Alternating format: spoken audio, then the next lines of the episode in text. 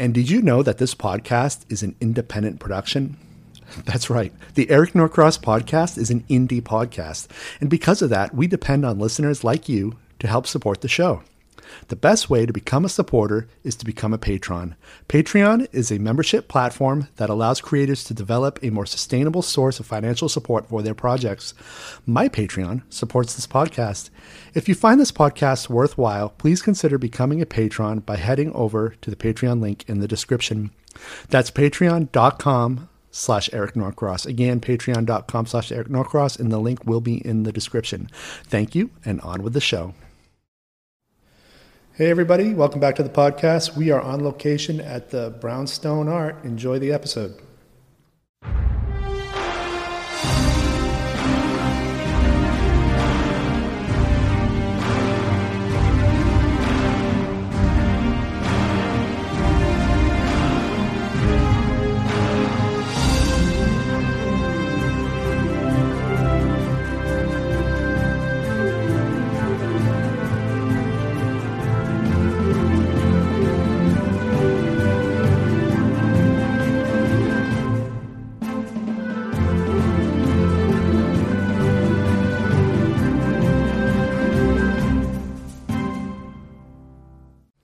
Podcast. Hi, Eric.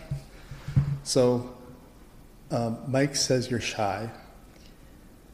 I'm shy too. So, this should work out in the most quiet episode. I can be. Yeah. I get nervous in these sort of situations, Why? but I, you know, I don't know. I when I get nervous, my mind goes blank, and I fear that I won't remember anything about what's influenced me or myself or my work. So I'm hoping just the images at that point will have to take over. But I, I'm going to give it a shot. Yeah, I, uh, I I think that's probably one of the reasons I chose the podcast medium, because I just cannot talk to people for the most part. Like you put me in a in front of microphones with anybody, I'll be able to do it. But if I'm at like a networking event with people who have the power to make or break me, I shut down completely. I don't, I, I don't even know what to do about it. But for some reason, this works for me. Even art openings are hard for me. That that lar- a larger group of people is harder. This is going to be a little easier one on one. I like that more. Or small groups. Even teaching, every day I go in for teaching, I uh, have little butterflies in my stomach before. Even if I know exactly what I'm doing and I'm excited about it, I still get that sort of uh, nervous nervousness for maybe the first five minutes, and then I'm flying. I'm fine. But it always starts. H- How many art openings have you done? Do you count? No, I, I don't count. I, I have a tendency to hermit myself away for periods of time, and then I'll go put myself out in the world, and then I'll shrink back in. Do as much as I can, and then I shrink back in, and I go back to work in the studio, and then I, I go in bursts. I'm not a constant. When you're working in the studio, are you, are you just like in a zone, not sure where it's going to end up, or are you actively working towards what will eventually be an opening? That's a really good question.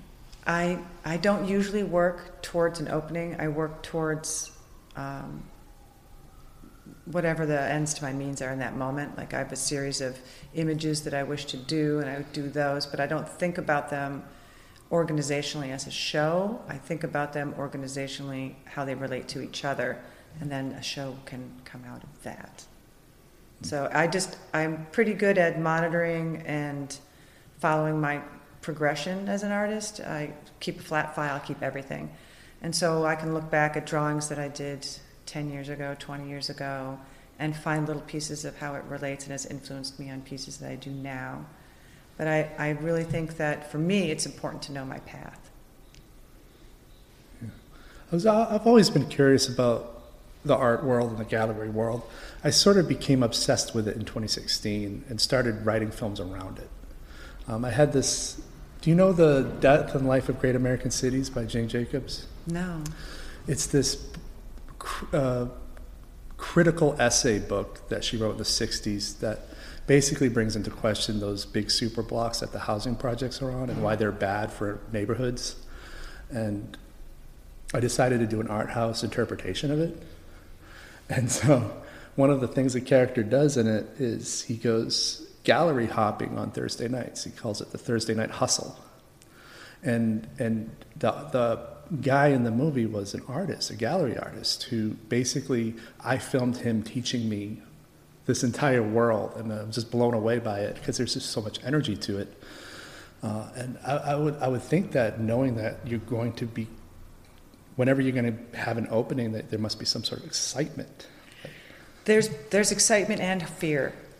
There's well because it's so precious to you, and you're working so hard uh, on your form of communication and what you do, and so art openings what's exciting about it is being able to see the work out of your studio and it has a life of its own. And in this case they're bird drawings so there's this a flight that happens a migration from my studio to a new space. And it's i feel like it's a, a, a wonderful thing that, that's happening. But then there's a room full of people as well. And so people start asking you questions and there's a lot of tension on me the person at art opening when i don't I would rather be a behind the scenes person and let the artwork, let people like dive into, take a deep dive into the artwork. And that's what the gallery is for, but it's not necessarily what the art opening is for. Art openings are more about um, celebrating with your peers, um, which is really, really wonderful. And when you recognize, when you have that moment, like I had for my art opening here at the Brownstone, where I had so many wonderful friends and family come to this opening and peers and artists that and writers that I respect so much, um, and that they were here for my opening. I was I felt incredibly blessed, um, and you feel that community and the necessity of that community when you have an art opening. And it, this show in particular made me realize that I need to make sure that I keep this as part of my work regimen not to hermit away as much as I normally do.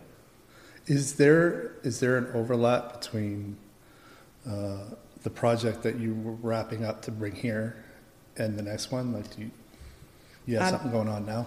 This is book one, um, and this is a project that will is never ending in my lifetime. It, it will never end. This this particular show uh, focuses on the bird drawings, um, and it's basically uh, the beginning, the beginnings of my reproduction of Audubon's Birds of North America, which was his elephant folio, this giant series of, of uh, installments of his work where he made picked the largest piece of paper that they had available at the time, this elephant paper, and he wanted to draw the birds life size, and so it's big works and you can get the reproductions are like 11 by 17 that's the size you know smaller size. I'm doing 8.5 by 11 images. But he did 435 birds for that book. And i want to do 435 birds as well. So i'll be doing them my entire life. And they might not always be the focus of what i'm, I'm doing because i do painting and sculptures as well and, and uh, getting into some throwing pots right now but I would love to hit that 435 mark. I'm 55 now, though, so I don't know if I have. I have it in me. I'm hoping that I'll have enough time to do them. But there's a there's a big difference between his book and my book. Um, he has this beautiful love of, of the bird, which everyone, most people are have an attraction or understand the the beauty and magicalness of of birds. But these are all portraits as well. So they're people who choose a bird and I draw the bird as realistically as I can while I think about them. And then the painted aspect is more of a spiritual aspect. And I try to focus on them and let the painting be who they really are. Like maybe the, the drawing is the facade or the exteriors that are seen, but the real spiritual connection comes out when I do the painting or the thought of that connection. Um, to give myself, like, to go into, you know, whatever electrical currents there are and the connectivity of humanity, I try to find them in it, in the painting, and bring that joy out. Yeah, you're not the first person I've heard this year talking about the spiritual spirituality of birds or the spiritual connection of birds. I try to get a guy on the podcast who's obsessed with owls specifically, and all his books just kind of talk about owl sightings and how they're always connected with like somebody's personal awakening or something like that. There's there's a lot of uh, uh, mythical uh, stories that are attracted and surround birds. Owls definitely have a spiritual sense in a lot of different cultures. I have a friend in particular who's also quite addicted to owls, whether it be uh, drawings, paintings, tchotchkes, Christmas ornaments, anything owls uh, that he can get his hands on. But I think that people gravitate to these these little creatures for many different reasons, and the stories that evolve from them, uh, it, from people's imagination. I'm kind of carrying that on two dimensionally, my own little miniature stories. What what is elephant paper? It's, it was the largest paper available at the time. Uh, so when he, when, when he describes it as the, uh, or they describe it as his elegant, ele- elephant folio, elephant just means big. And so it was the largest piece of paper that he could get at the time to produce these um, paintings and etchings of his birds uh, that he that he made the 435 for that folio. But they were it was really I forget the exact dimensions 28 by 46 I mean, it was they're very very large. And the people that he sold these uh, copies of these books to these different installments uh, most of them unbound the books and sold the pieces individually as artwork so there are very few remaining original copies of the original book Have you ever seen an original? um, I've seen some of the images, um, but I have not seen. a f- I don't think I've seen the fully bound book. There was a series that was shown uh, at the Audubon Society, um, but I, I don't believe I've seen the the whole. Actually, maybe I have. No, I think it was a copy, Hmm. something that I saw. Yeah, but uh, it's it's it's a treasure, an absolute treasure. And although his his images were all birds that were dead, I mean, 'cause that, at that time, naturalists were drawing, shooting, drawing, because there was it was in plenty, and everything was very plentiful at the time. So there was no thought of conservation when it came to birds or, or disturbing of nests, or uh, they would just shoot them and paint them or draw them, collect them. There was a whole whole movement in the late 1800s of cabinets people would have of curiosities that they would find, and it was called their naturalist cabinets. And they would put rocks and birds' nests and all sorts of things in there to be explorers. Mm-hmm. And I, I wish that we people still did that more today. Yeah. One of these, one of the art projects I have planned for the next year is actually building a replica of an eagle's nest, but with pet collars inside it. It's for a film I'm developing. It's a monster movie. That is a monster movie. But- they, are, they are fierce birds. They are huge. It's 100% based on real images of eagles' nests. yeah. They're I, I, scary. I actually know of a dog that was taken by a hawk. Really? Yeah. What? It happened in my local park, Cooper Park, over in uh, Williamsburg, Brooklyn, and it was so sad. It was horrifying. And there's hawks, red-tailed hawks, all around. You know, Yeah. it's, there's right by Newtown Creek, and uh, a woman had her Chihuahua, a very small Chihuahua, off leash, and it was kind of in the middle of the field, and she wasn't paying attention and didn't know. Why would you think that you're in the city? Yeah. And nature took its course. Yeah, I've started seeing on TikTok because I follow all the animal TikToks. Is they dress their chihuahuas in this coat that has spikes coming out of it. Safety purposes. Yeah. Safety purposes. That's like the sculpture I have over there that has spikes. It was that's for privacy purposes, you know, for to have their moment. Interesting. Yeah. Yeah, well, we're gonna do a tour of the artwork at the Okay. end, but um, Luckily, the Chihuahua was taken away out of view, oh yeah, or it could have been more, even more traumatic. yeah. I don't know. If the, 'cause I know you can't like you can't sh- shoot the No, you can't shoot them down even if that's No. happening. It's illegal. no, it's yeah, they're protected, and it's it's a mm. natural, it's a natural thing that's happening. Okay. Yeah. Well, But that eagle nest is going to be giant because eagles' nests are Yeah. huge and heavy. Well, So- it's supposed. It's it's uh, it's one of those things I'm dragging my heels on because I have no place to actually build it yet.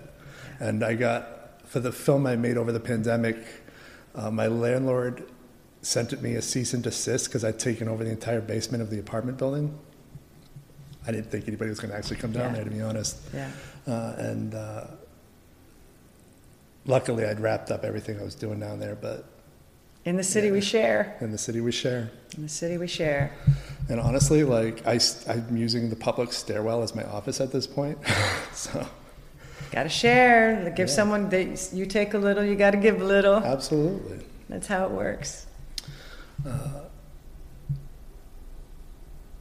That's what's so wonderful about these pieces. The the amount of share that I got out of um, people wanting to be part of this project as well. Um, how many people who wanted to choose a bird, and I, I actually lost a bird book along the way. I had a field guide, and I would have whatever job I was working at. I would talk to people that I was getting to know, and I'd say, just choose a bird, write your name in the back, and and write your bird down. And in that process, and I had hundreds of like, in the back written up. Someone stole my bird book. I like to think they didn't actually steal it. I like to think it was an accident. hmm. So then I had to go back and restart the list. it depends on how, how much faith do you have in humanity. I have a lot of faith in humanity Yeah. most of the time. I think that's why I choose these images to be um, the connectivity to be about positive. Like if I'm thinking about someone really hard, I'm not trying to think about the evils they've done in life. I'm trying to focus on the, the goodness of the human spirit, you know, or, or the the goodness that we can get out of uh, reaching out, connecting, and understanding that there is a plane out there somewhere that's we're all the same. Everything is the same. We can all have a moment of understanding without words or without preconceived ideas or a want, without a want from someone. And as an artist and as humans, it's kind of hard. We always have a want. You want you want your work to be seen. You want your film or your book to be read. You, want someone to like you. You want to be part of a certain scene. But I think the moment that I got over, or the moments that I get over that want, the more natural connection happens. I would agree with that. I, uh, I used, I mean, I came to New York. I wanted to be part of Hollywood, the, that big media machine. And now Yeah. I, I despise it. I want nothing to do with it. And it, it just really comes from just, for me, it came with just meeting people. I'm more inspired by what you and Mike are doing than what they're putting in theaters. And all I ever knew before I came here was movies. Yeah. I didn't read much. Um, now I got two degrees in writing, which is basically a reading degree. Yeah. got to read to write. Yeah. Uh, and my last two feature films came from mixed, for the most part, inspired by mixed media art. Like, and it's just, uh, I think once you start meeting people and you start talking to people, uh, yeah, your wants change to needs. Yeah. Absolutely. The needs and and they evolve, and I think that it's changed a lot the older I get.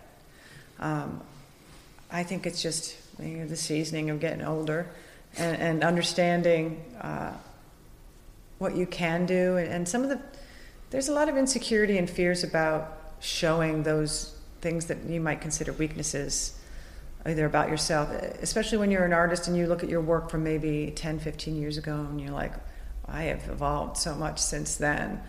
I'm trying like this show is the first time that i tried to incorporate work that is from the bird drawings that aren't in the past two years or three years. I incorporated works that were 10 years old or 15 years old because i, I don't want to be the person in life that doesn't appreciate the journey. Mm-hmm. And i don't want to be the person that only shows like this flat one-sided you know like in instagram or, or you know facade only. You know i want i want all the gooiness to show too or the the journey. Because you know that i couldn't get to this without going through that. And i think it's important especially for young artists and for people that in any field to tell you the truth this stress that comes from striving for perfection you you don't get there overnight you don't that stress is is about ignoring the journey and not appreciating learning from the mistakes. Hmm.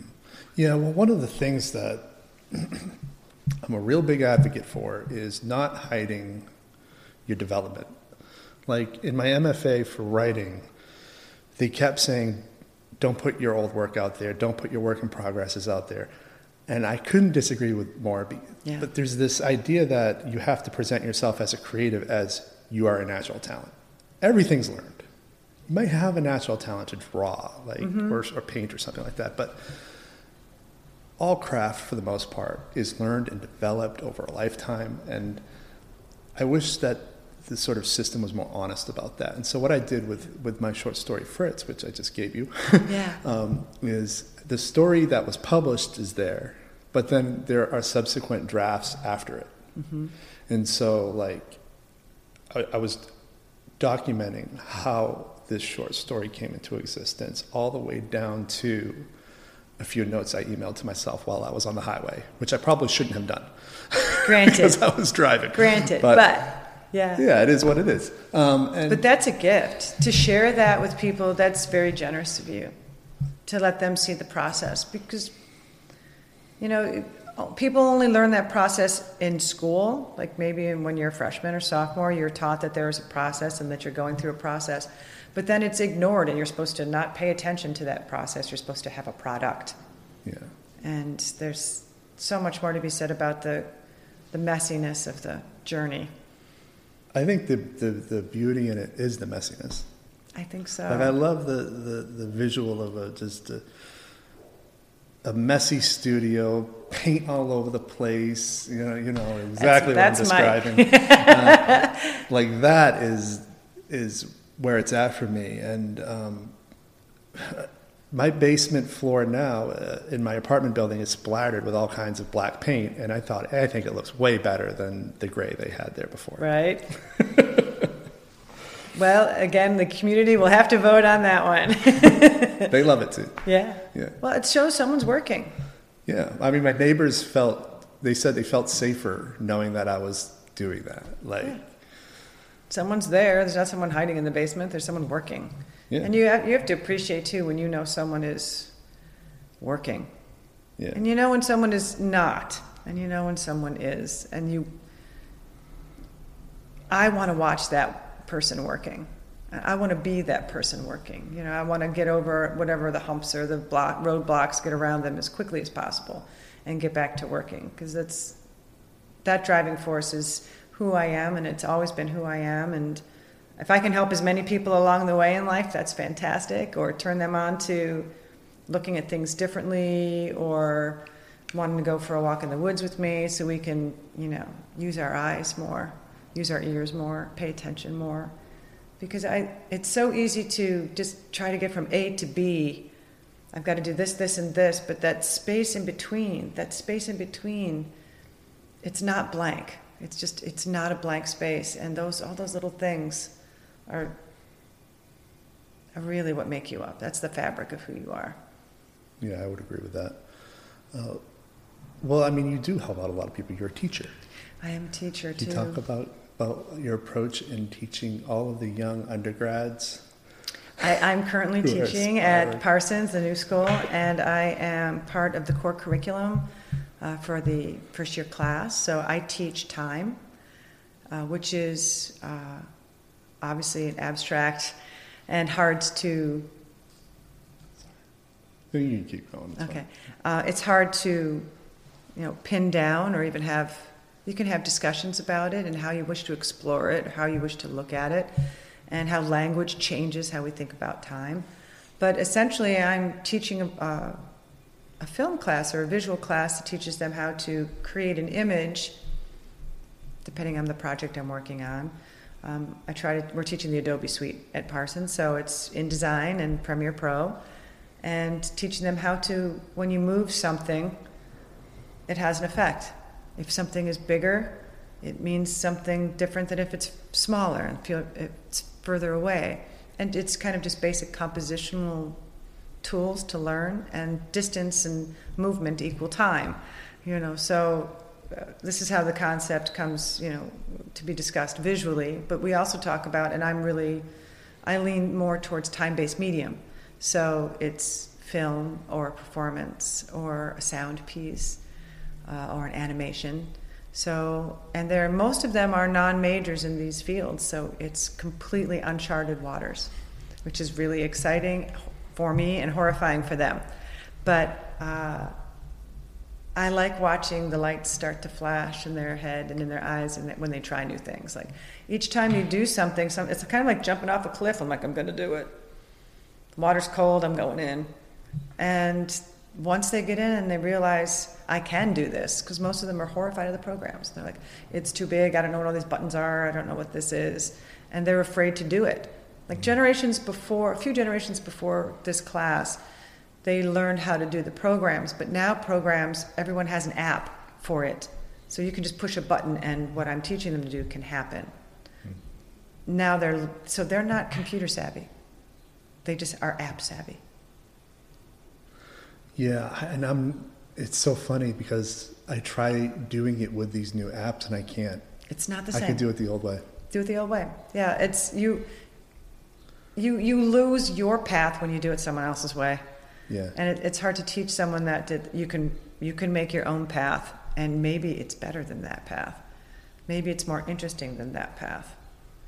Just try something different, like to get them to experiment, not not to produce, not to be perfect, but to experiment and to grow.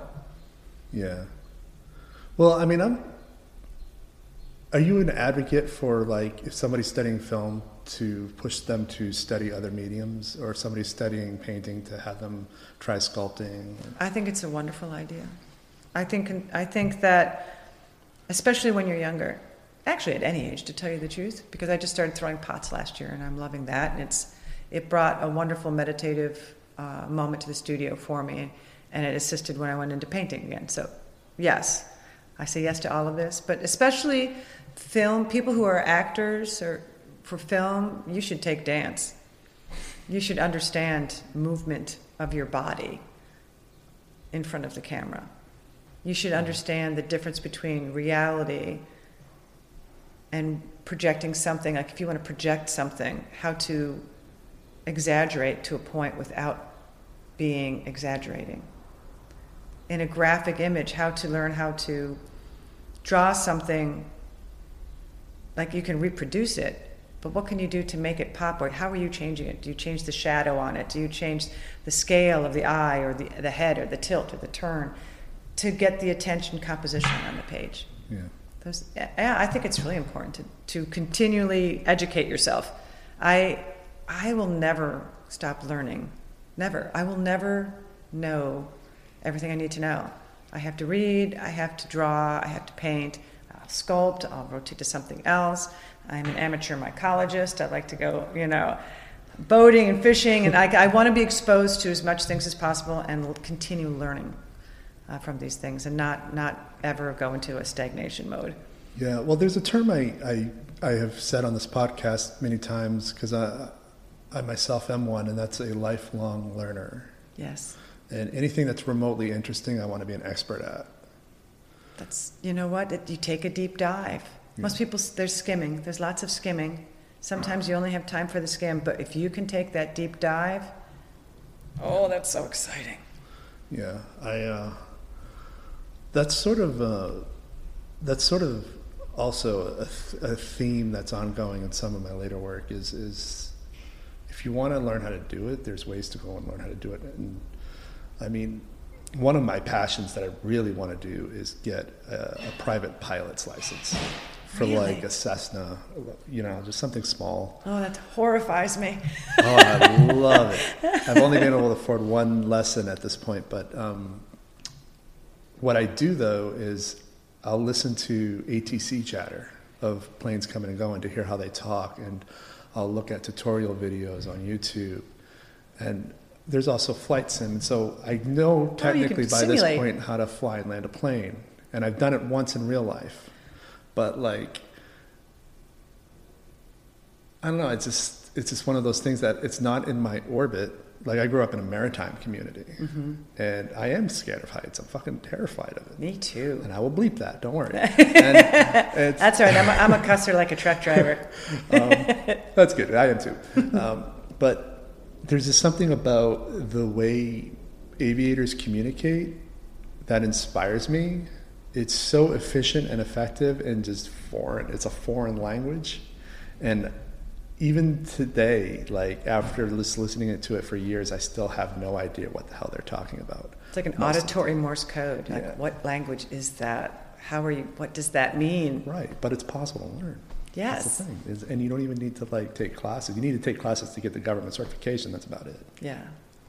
But that's that I that that's not on my list. No, I. That's that's a Well, wonderful thing to have on the You list. like but boating, so I one do of my like other boating. passions that I really want to do is learn how to sloop sail without the engine. I think that's great. I got a little hob, uh, Hobie craft type of thing that I uh, sail on the lake, and I've done it a few times, uh, and that is extremely exciting for me. Just to drift out there and you know learn how to duck when you have to duck and move a sail back and forth, and it's small, like a little bitty space. Uh, but I find that to be really exciting, and that was a dream of mine from childhood, and I finally got to it three years ago. Would you ever try try to sail something bigger, like a forty footer? I don't know. I, I can't say no. Uh, usually, if someone dares me, I'll do it. You know, I'll, I have to try. I'm, I'm not one to say no.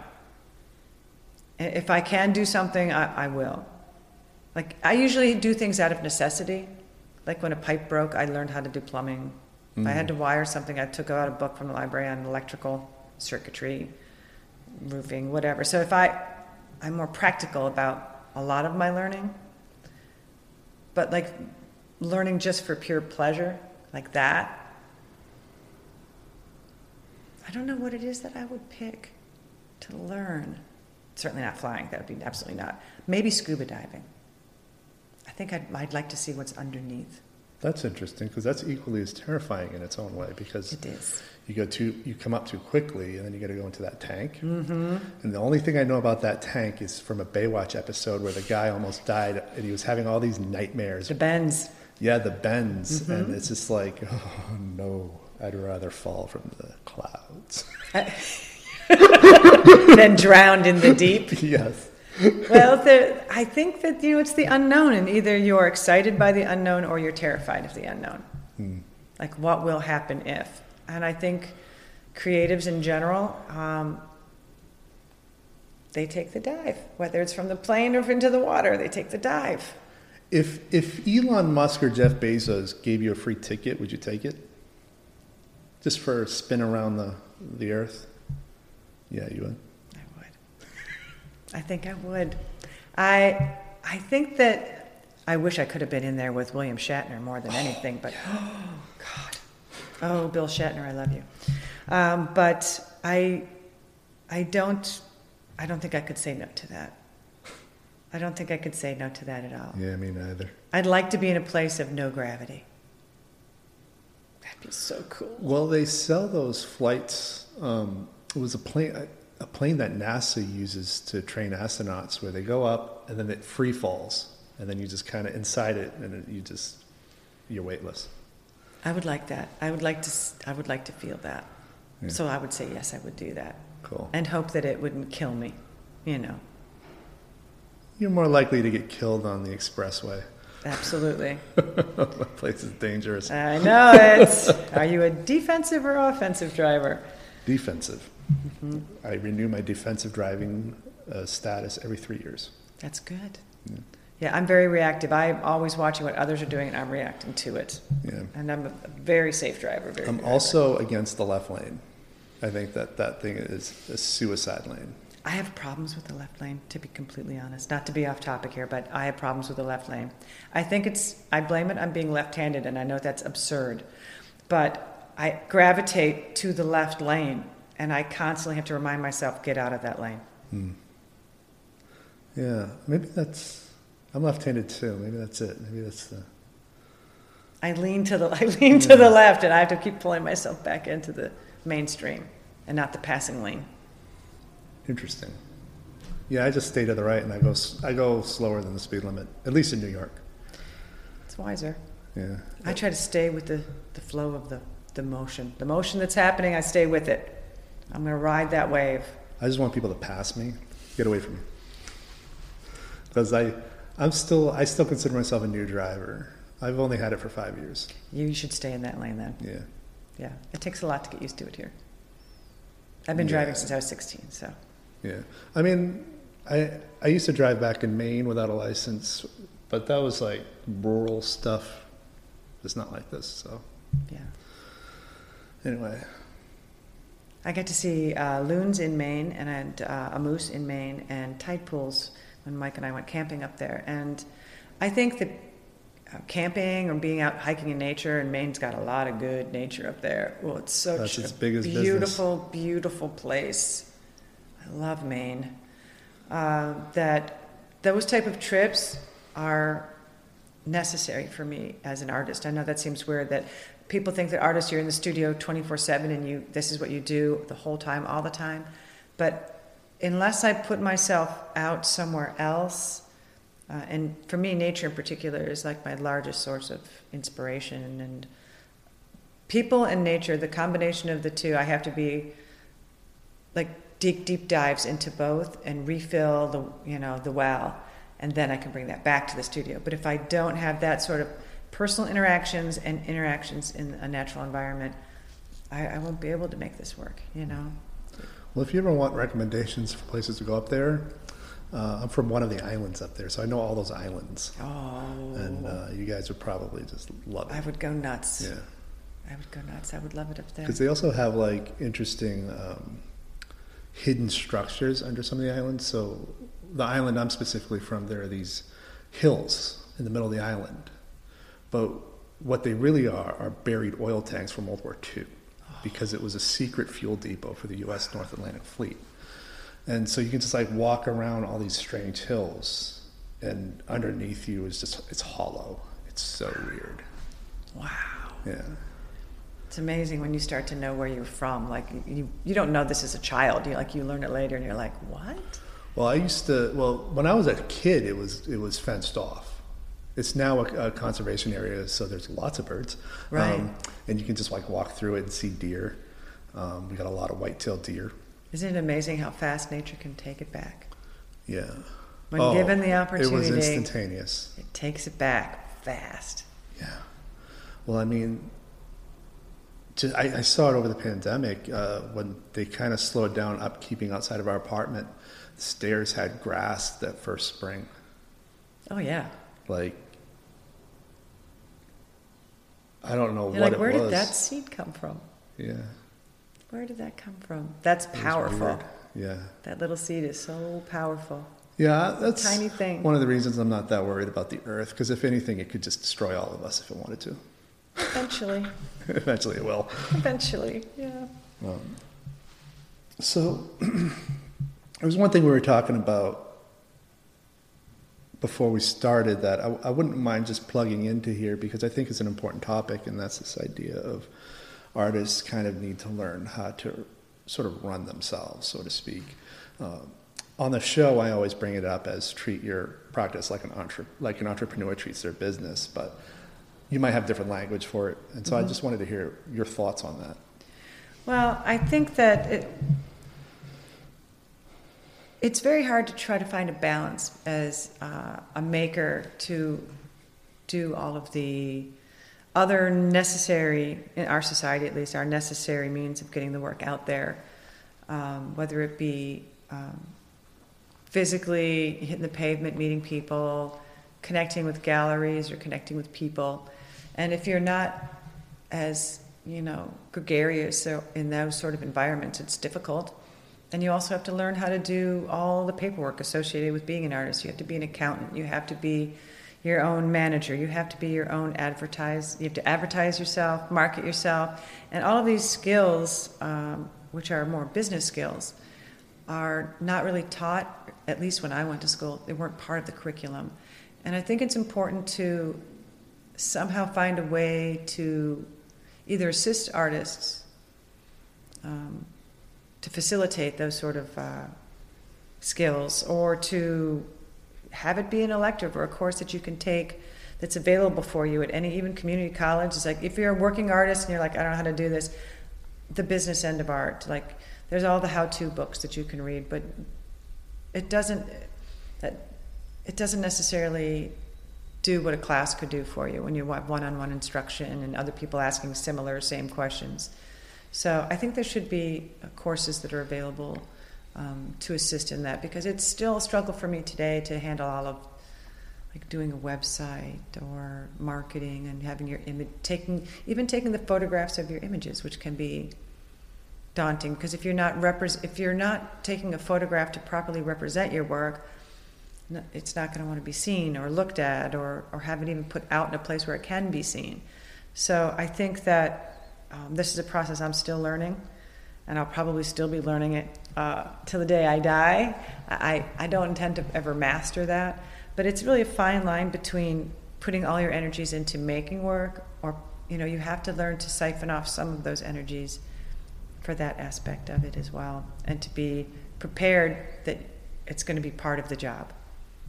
If you like to see being an artist as a job and what this is what you want to do that's part of the job yeah i've always uh, ever since film school been baffled that that doesn't seem to be a part of any sort of degree plan. Um, how to build a production, how to build a practice where, I mean, in my public school education, they don't even tell you how to do your taxes. Like yeah. you learn through trial and error. And whereas my girlfriend who went to a private school, like they're teaching her how to do her taxes as an entrepreneur, how to write off business expenses. I really think that a degree plan, whether it's undergrad or master's, is up for debate. But any degree yeah. plan that's in the arts should have automatically have classes in it where you're getting the one-on-one on all this other stuff because it's absolutely part of the practice if you're serious about the practice. It's it's 100% part of the practice. And you don't realize it because you you're so busy working on your craft and figuring out who you are as an artist and what your imagery is and, and until you till you understand your system of making and how you produce artwork, um, which is hard enough to figure out. Um, you just end up making anything for a while until you, you know, whatever inspires you, until you find uh, like the core of who you are and what you want to, to make. But i am a really strong believer in apprenticeships. Um, and I really wish that our society would lean harder on apprenticeships with people who have accomplished these goals already and should uh, inform the next generation. And it also gives value to that knowledge at a different age where people maybe are looking to someone who's younger, uh, but the people that have experienced it for many years and are older um, have that knowledge already, and just to find a way to connect those generation gaps would be really wonderful. Yeah, well, when I was walking to the ferry this morning to go to my first podcast session, I was thinking about uh, what today's conversations was going to be, and it led me to thinking about why aren't there more apprenticeships? Why isn't that the normality? And I wish it was the normality. Yeah, because then you, you rather than going into debt, people would actually get paid to to help out a practicing artist while also learning every single thing that they need to know. Well, people, sometimes I think people think it's a waste of time, of their time. But if they're, you could spend more time spinning your wheels than the few years of an apprenticeship that, that could gain you. Um, even understanding how many hours a day that you need, like it, to be an artist and a working artist takes a lot of dedication and a lot of uh, commitment that where other people are watching all sorts of different movie series or things on Netflix or Hulu, and they ask you, you know, when you get together, like, have you seen this? Have you seen this? I'm like, nope, nope, nope. I, you know, sometimes you just don't have you don't have that same type of time when you're committed to what you're doing, oh, and you also have also time that has to be taken away from your art to actually work to be able to survive. If you're not selling enough work to be able to do that, and it takes an immense amount of work to sell to be able to do that. Um, and so those skills, if you could, you know, to connect the generations that way would be just such a pivotal thing. It would be so great in our society. And our society in America doesn't necessarily value necessarily uh, the older generation. It's easier to push away instead of we should be pulling them to us uh, and learning from them and educating them in, in, in what we're doing now too. You know, there should be a give and take there that happens. Um, which was uh, it's kind of a revelation for me. It just happened recently.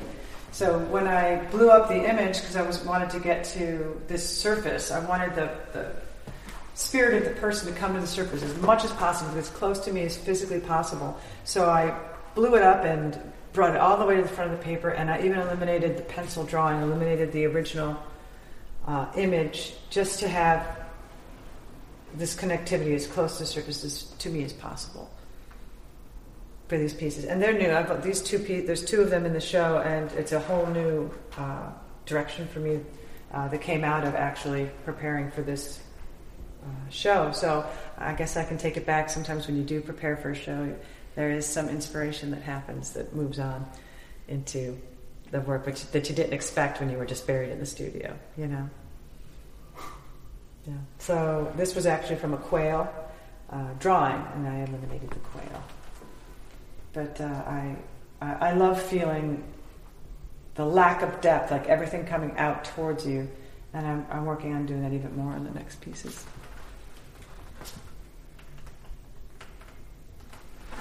Um, these are all from the Bird Book series, um, all different people. And when I choose the or decide about the the drawing, I do as um, detailed as possible, as realistically as possible, and then I, I move into when I do the painting part because it takes us some time to do the drawing part. That's where all of the uh, uh, time goes when I do the graphite with mechanical pencils.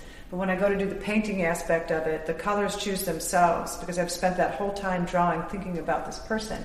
And then the colors, I already know, it comes to my mind what the colors will be, and I place them uh, where I feel they belong, radiating from the individual.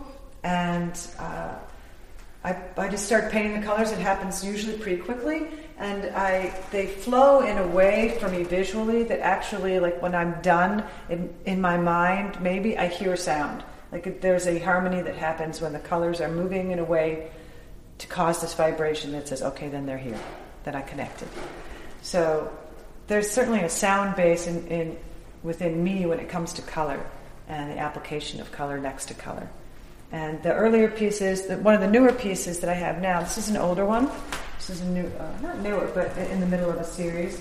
But the newest piece that I made right here, this is a, uh, a wood thrush, and it's actually a sound piece designed. I thought about it as a sound piece because the person that uh, I made this drawing from, um, I've had some interesting conversations about sound and uh, with her. So I put embroidery thread on this because I wanted it to be even closer to the surface than even the painting. So now they're coming out of this painting even more. And I left the, the, the voice of the bird, which is coming off of the page, this empty space.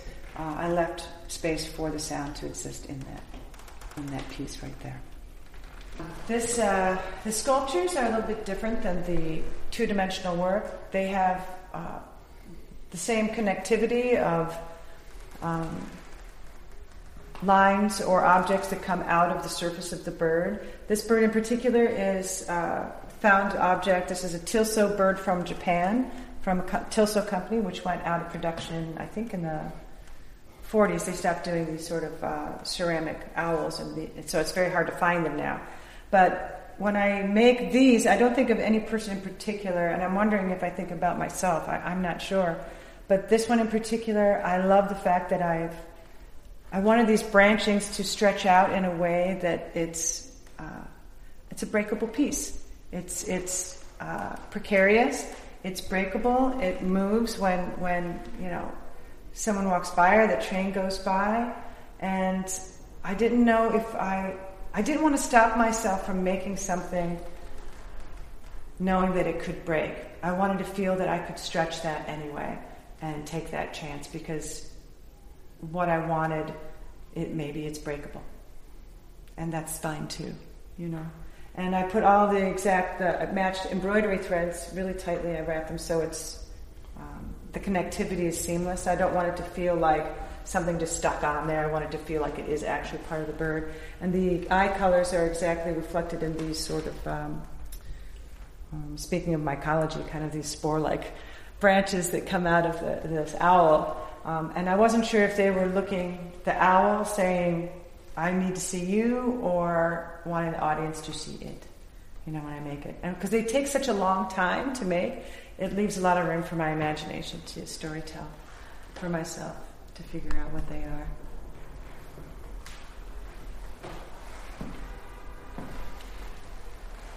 It's funny, I can identify these as people or as birds. Like this is a, a bittern, which is a water bird, but it's also uh, a friend of mine who is an educator and a filmmaker herself.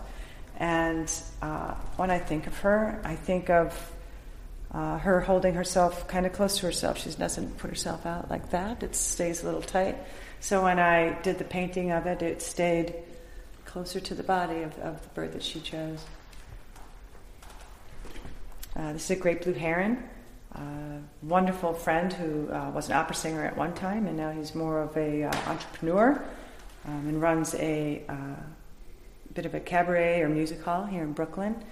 Um, super talented couple, actually, that I worked with for a time, and uh, you know sometimes I can't understand or explain why I put the paintings in certain locations, and people always ask me why, but I just felt that need to cover up the eyes, that the eyes were seeing from somewhere else. It wasn't necessarily from here, you know. They were seeing from elsewhere, or, they, or they were being something was being brought to them from elsewhere. Um, this is a really important piece for me. This is a sculpture. This is the very first time that um, I mean, I love I love tchotchke sculptures. I think growing up in Ohio, everyone collected something, and my mom collected little Siamese cats. And so these ceramic pieces I started collecting um, and deciding that I wanted to incorporate them into my artwork. This is the very first one that I decided that I didn't want the object to remain whole in and of itself. I wanted it to be something else, just like the drawings or paintings become something else. So I broke the heads off and extended up the necks um, and added these these uh, additional spikes uh, to it, and then wrapped the embroidery thread, trying to keep this seamless um, object. And this is this intense uh, kind of a mating dance, or it's very sexual, I suppose, or, or intimate. Uh, we can just call it intimate. And you can always question if the spikes are are they're dangerous to each other, but they're doing it anyway, or uh, they're protecting themselves from everyone else so they can have this moment. And these take extended periods of time to make because I don't like there to see any break in, in the threads. I like it to be very seamless and no glue showing, and I want it to be as if this is what the birds look like.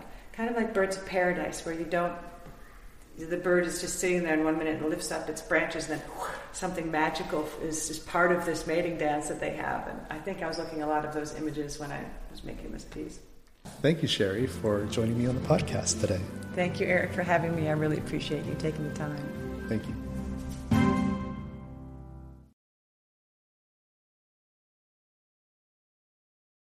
Thank you for listening to my podcast. If you have a moment, please consider subscribing to the show wherever you listen. And if the app allows for it, please leave a rating and review.